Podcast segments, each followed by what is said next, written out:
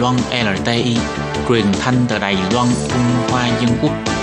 Mời các bạn theo dõi mục tin vắn lao động ngoài. Khi Nhi và Thúy Anh xin chào các bạn. Xin mời các bạn cùng đón nghe chuyên mục tin vắn lao động của tuần này. Các bạn thân mến, trong chuyên mục tin vắn lao động của tuần này, Thúy Anh và Khiết Nhi sẽ mang đến cho các bạn hai thông tin như sau. Thông tin thứ nhất đó là xúc tiến chính sách phân tuyến khám chữa bệnh và chuyển viện hai chiều. Thông tin thứ hai đó là số ca bệnh thương hàn tăng cao, gia đình lao động di trú cũng bị nhiễm bệnh. Và sau đây mời các bạn cùng lắng nghe nội dung chi tiết của hai mẫu tin này. Để xúc tiến quyền lợi y tế có thể được vận dụng hiệu quả, bệnh viện các cấp có thể phân công hợp tác chăm sóc người bệnh. Sở Bảo hiểm Y tế Trung ương đã tích cực xúc tiến chính sách phân tuyến khám chữa bệnh và chuyển viện hai chiều. Căn cứ theo số liệu của Sở Bảo hiểm Y tế, hiện nay toàn Đài Loan mỗi ngày có khoảng một triệu lượt người đi khám chữa bệnh. Nhưng theo thống kê phát hiện, tỷ lệ phân bố các ca bệnh đi khám tại các cơ sở y tế có ký hợp đồng với bảo hiểm y tế như trung tâm y học, bệnh viện khu vực, bệnh viện địa phương và phòng khám cơ sở chênh lệch khá nhiều. Mỗi ngày có đến một phần tư số lượng người khám chữa bệnh chọn đến các trung tâm y tế và bệnh viện khu vực, còn số người đến phòng khám y tế cấp cơ sở thì lại khá ít. Do sự phân bố thiếu cân bằng này, nếu các bệnh viện lớn tiếp tục quá tải, nhận quá nhiều ca bệnh nhẹ, sẽ ảnh hưởng đến số lượng thu nhận các ca bệnh nặng, không những khiến kinh phí y tế tăng cao, mà người bệnh còn không thể nhận được sự chăm sóc cần thiết. Nhằm giúp cho các bệnh viện có thể tập trung chăm sóc cho các bệnh nhân bệnh nặng và khẩn cấp, Sở Bảo hiểm Y tế đã đưa ra sáu chính sách lớn trong việc khám chữa bệnh theo tuyến, khuyến khích người dân đi khám chữa bệnh theo ba bước sau.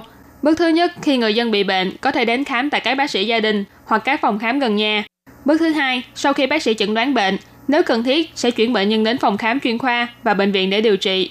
Và bước cuối cùng, sau khi được chuyển viện và điều trị khỏi bệnh, bệnh nhân có thể được chuyển viện trở về bệnh viện ban đầu hoặc các bệnh viện và phòng khám thích hợp theo lời khuyên của bác sĩ để được tiếp tục theo dõi và điều trị.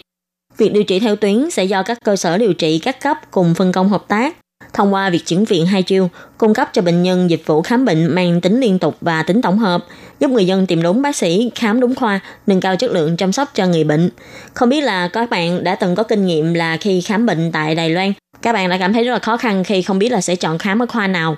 Các bạn có thể đi gặp bác sĩ ở gần nhà trước và để được bác sĩ chẩn đoán trước cho các bạn là biết là các bạn thích hợp cho khám cho chuyên khoa nào rồi chuyển đến bệnh viện đó và khoa đó. Thì như thế các bạn sẽ không phải tốn thời gian và không phải khám không đúng khoa mà mình cần thiết.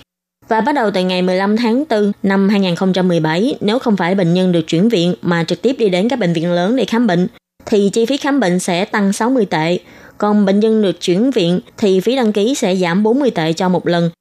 Và sau đây là thông tin thứ hai. Ngày mười sáu tháng bảy, Sở Quản lý Dịch bệnh đã công bố một trường hợp nhiễm bệnh thương hàn tập thể. Là một nữ khán hộ công người Indonesia, một phụ nữ người Đài Loan và một bé gái trong cùng một gia đình đã được xác nhận nhiễm bệnh thương hàn trong khoảng từ ngày hai đến ngày mười tháng bảy. Sở Quản lý Dịch bệnh bày tỏ, hiện tại ngoài bé gái vẫn đang phải nằm viện quan sát, đơn vị y tế sẽ tiếp tục theo dõi tình trạng sức khỏe của hai người còn lại và cả sức khỏe của những người cùng chung sống. Bác sĩ chuyên khoa phòng dịch Lâm Bỉnh Thanh bày tỏ, bệnh thương hàn được điều trị bằng thuốc kháng sinh thì tỷ lệ tử vong thấp hơn một phần trăm, nhưng nếu không được điều trị thích hợp thì tỷ lệ tử vong vẫn sẽ tăng cao. Kêu gọi người dân hãy chú ý giữ gìn vệ sinh trong ăn uống, thường xuyên rửa tay nhằm giảm thiểu nguy cơ mắc bệnh. Trong trường hợp nhiễm bệnh thương hàn tập thể này, cả ba người đều không có lịch sử xuất ngoại. Trong đó, người phụ nữ Đài Loan và bé gái được chẩn đoán nhiễm bệnh là vào ngày hai và ngày chín tháng bảy. Khi đó, khán hộ công người Indonesia vẫn chưa có dấu hiệu bệnh. Nhưng sau khi xét nghiệm những người xung quanh, đến ngày mười mới xác nhận là đã nhiễm bệnh. Mặc dù trong khu dân cư cũng có những khán hộ công người nước ngoài khác, nhưng do không tụ tập hay ăn uống chung, nên hiện tại vẫn đang kiểm tra và so sánh mẫu xét nghiệm để tìm ra nguồn lây bệnh. Theo số liệu thống kê của Sở Quản lý Dịch bệnh cho thấy, tính đến ngày mười lăm tháng bảy, trong năm nay đã có mười bốn ca bệnh xác nhận là nhiễm thương hàn.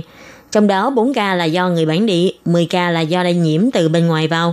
Thương hàn là bệnh nhiễm vi trùng đường tiêu hóa. Con đường lây nhiễm chủ yếu là do thức ăn sống hay chưa được nấu chín, dễ lây lan khi vi trùng trong phân người bị bệnh nhiễm vào thức ăn hay thức uống và truyền sang cho người khác. Các triệu chứng thường gặp bao gồm sốt cao liên tục, đau đầu, đau bụng, ho, tiêu chảy, vân vân. Sở Quản lý Dịch bệnh kêu gọi, tốt nhất là nên ăn thức ăn đã nấu chín và còn nóng, không ăn thức ăn còn sống, uống nước đã nấu chín hoặc nước đóng chai. Ngoài ra phải giữ thói quen vệ sinh thật tốt, trước khi ăn và sau khi đi vệ sinh phải nhớ rửa tay bằng xà phòng để tránh nhiễm bệnh. Chuyên mục tin vấn lao động của tuần này cũng xin tạm khép lại tại đây. Cảm ơn sự chú ý lắng nghe